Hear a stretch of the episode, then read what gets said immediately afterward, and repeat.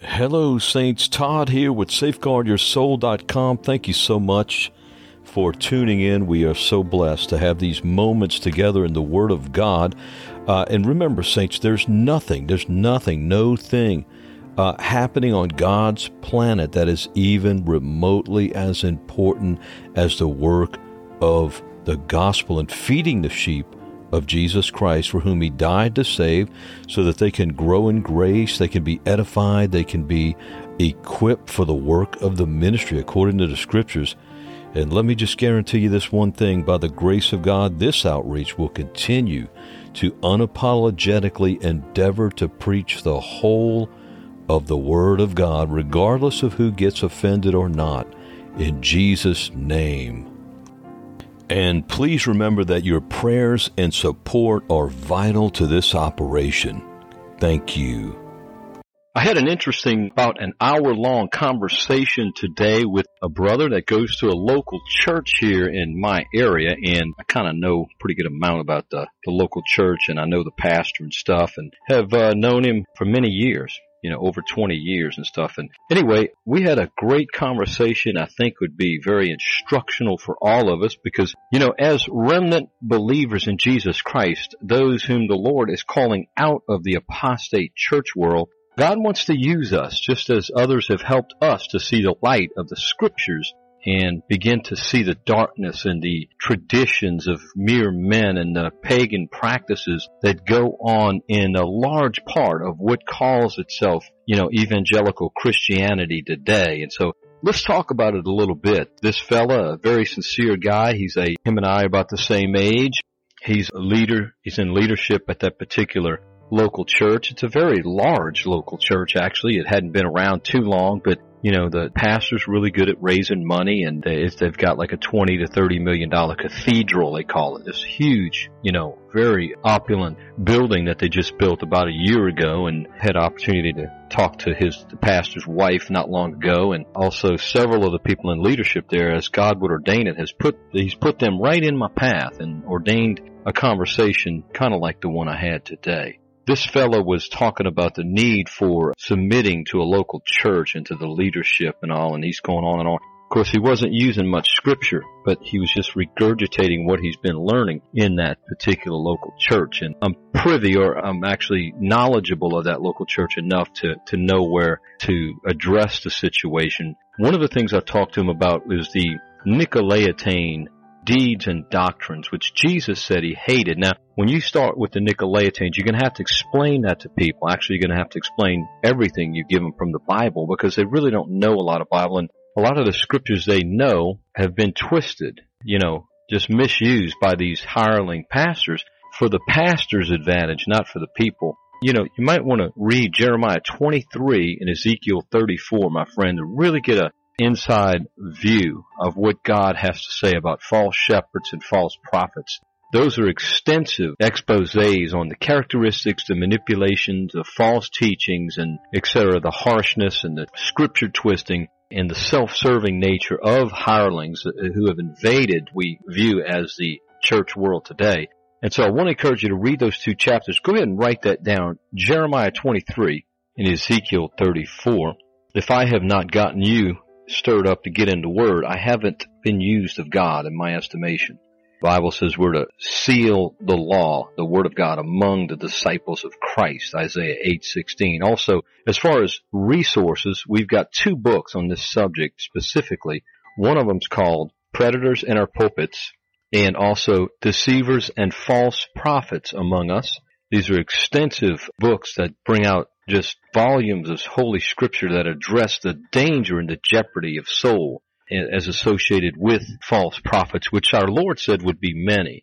And so anyway, this fella and I were talking and he kind of got the idea because I wasn't agreeing with him and he doesn't know me that well. He said, well, let me address this because I really feel like I need to, you know, correct you about this. And, you know, you really need to be submitted to a church and the leadership and stuff. And he goes on. I let him talk for a while. I just sat there smiling, listening not spitefully, just very kindly and friendly with him. And then I began to share some scripture with him and some truth. And at one point I required that he give me scripture to prove everything he's saying. Now what I'm doing there is trying to help him see that his whole body of truth or his world view, all that he's learned, the composite of it is not scripture. It's nothing but tradition. At one point I said, brother, you know, a lot of this is just human reasoning. This is not scripture because the Bible says, bam, bam, bam. You know, we're to let the word of Christ dwell in us richly. You know, and I told him about the Berean believers, Acts 17:11. You must memorize that verse, beloved. You must. And you must have a working knowledge of that verse. If you're going to be a good student of the Lord and a tool in the hands of God, a, a vessel that's meet for the master's use and uh, prepared unto every good work. That's uh, Acts 17:11. It spoke about those noble Bereans who received the word with all readiness of mind, that is, that Paul preached, and they compared the word of God. Excuse me, they compared uh, Paul and what he was preaching to the word of God. They put the message that Paul was preaching to the test, which we're commanded to do. In fact, the scripture says, Acts 17:11. I want you to write that down on an index card and begin to memorize and meditate on it from the King James Bible. Acts 17:11 we should this week teach every single believer we come into contact with this verse. In fact, having it on an index card is a great start to helping pull it out and share it with another believer to edify and help them learn the Word of God as you and I are learning it.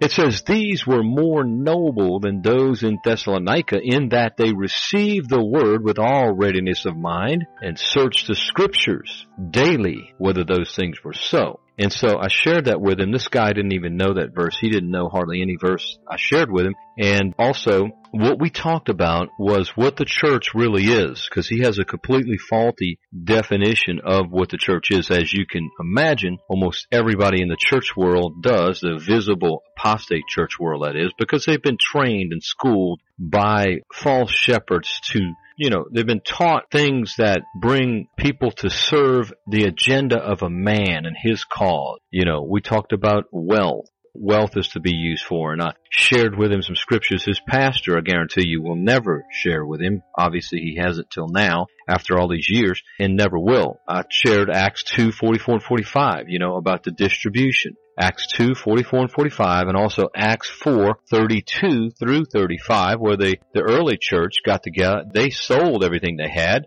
and gave it to those Christians in need. They realized they were getting ready to go out of this world. They were not going to entrench themselves in this world. They were going to hate this world as Jesus taught in the gospel. They were going to love Christ and abandon themselves to Him, including the things that were in their possession. They counted them not as their own because everything is of the Lord. Naked we came into this world and naked shall we return. And we're going to give account for how we stewarded these things that are in our possession. Well, these folks are going to, they had a good testimony and they will when they stand before judgment and they're already with the Lord. These saints here in Acts 4 and Acts 2, the early church, the pristine state of the church before it was corrupted by false teachers and wolves, you know, and false doctrine. You know, these guys did what?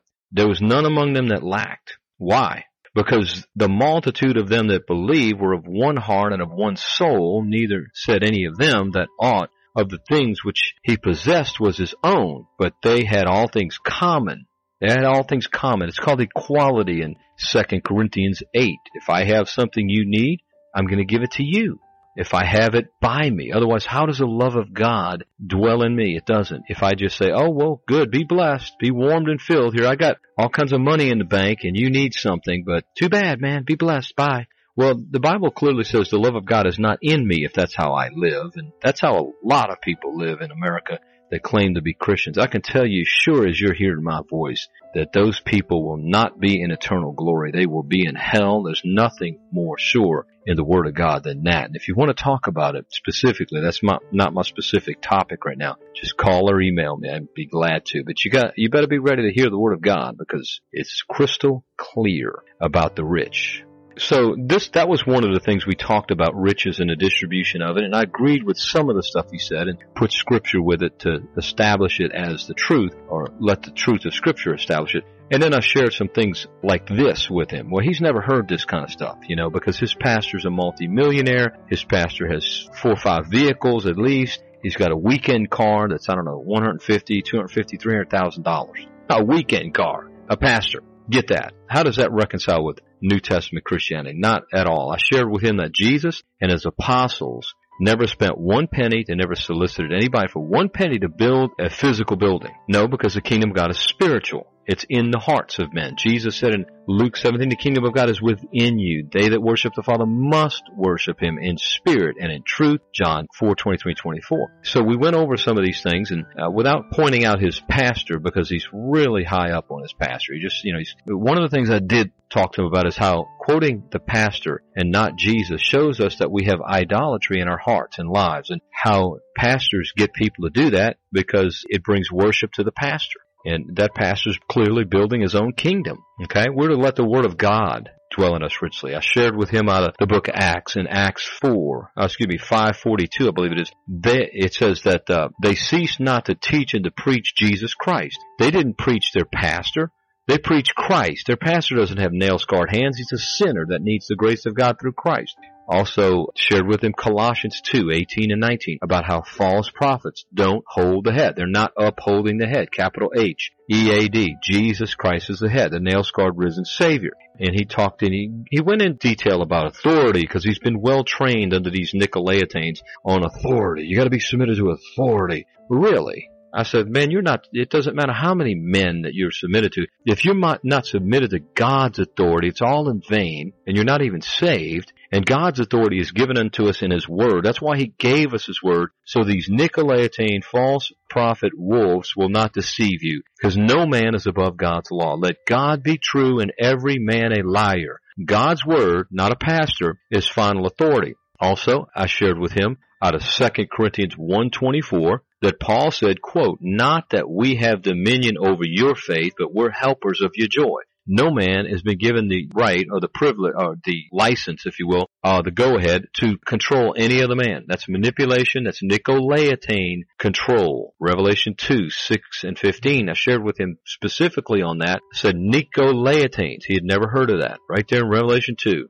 Are you surprised? I'm not. It, Nicolaitans control the laity, conquer and control the laity through deception and through manipulation and through the means by which you teach them wrongly and errantly that they need you and that they need to submit to your authority and all this. And I shared with them, I said, listen, man, this sounds like another Catholic system, you know, where you can't learn the Word of God yourself. You've got to have you know, this guy tell you the word of God. Well, this guy's not even preaching the word, and when he does, it's manipulated and, and, and perverted. It's another Catholic system. It's the same principle as the pagan Catholic Church where you got to go through men. No, when I said to this guy, the Bible tells us that when Jesus died on the cross, the veil of the temple was rent in twain. God the Father came out to meet every believer that he saves. He's the only one that can save on an individual level through Christ, the one intercessor and the one mediator. Now friends, what I was doing there is preaching the individual uh, priesthood of every true born again believer. And that what, that's what makes you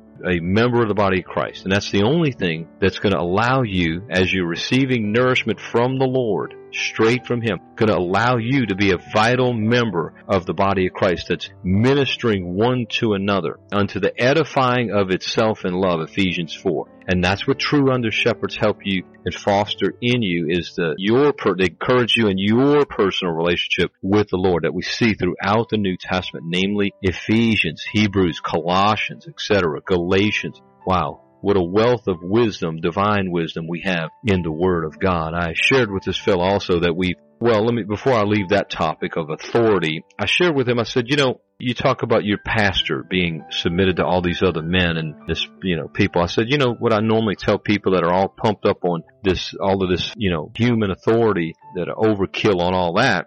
You know, I ask them, I say, okay, your pastor's teaching you that. Now who's your pastor submitted to? And they go, uh, uh, uh, uh another pastor. And I go, well, who's that pastor submitted to? An overseer. Okay, who's that pastor submitted to? Uh, uh, uh, a bishop. Okay, well, who's he submitted to? I guess he's submitted to God, right? And they'll go, they'll go, because they haven't thought this through, and they'll go, I, I guess so. I said, oh, okay, so now we've just created a whole new Catholic system where you can't go directly to God himself through Christ because Christ's blood wasn't enough, I guess, right? So you gotta go through all this hierarchy of man, right? And about that time, their eyes start opening. You know, listen, friends, friends in Christ, listen, we've got to plant these seeds. Don't worry about the fact that it might be the first time these people have heard this New Testament kingdom truth. It's got to start somewhere. I can remember when it was first introduced to me. Hallelujah. Praise the Lord for the brothers and sisters that were loved me enough to preach the truth to me and help me to become unlocked and delivered from all the lies that I've learned through false religious teaching which is almost every, you know, church building and every pastor is schooled in the art of manipulation and a tradition. You know, Colossians 2 8, Paul wrote, Beware lest any man spoil you through philosophy, vain deceit, the traditions of men, the rudiments of the world, and not after Christ. So anyway, I'm praying that God will give you and me opportunity to help others. I hope this helps you. God bless you, friend. And please avail, avail yourself to safeguardyoursoul.com. Well, brothers and sisters, it's been a blessing to spend these moments with you in the Word of God. And remember, there's hundreds of more Christ centered, scripture rich, uh, edifying podcast on safeguardyoursoul.com forward slash audios. There's also a store page with uh, uh, several, many books on there for your uh, edification in Christ. They're all scripture rich and Christ centered. Also, tens of thousands uh, of saints and sinners are being reached every month. And uh, your prayers are coveted for the fruitfulness and supply of this outreach. God be praised, by the way, for those who are supporting. And feel free to visit uh, our donate page on the site and uh, uh, you can use your debit card, PayPal, or Patreon, and you can become a monthly sustaining member if you choose to do so. And a gift of any amount is so appreciated part of this outreach uh, is to equip and supply other ministering disciples across our great country and uh, all over the world. And uh, may God be praised that uh, there's fruitfulness happening among His people and through His beloved saints as we know that the return of our Lord Jesus Christ draws nigh. And we say together, in the words of Revelation 22, even so, come, Lord Jesus. Amen.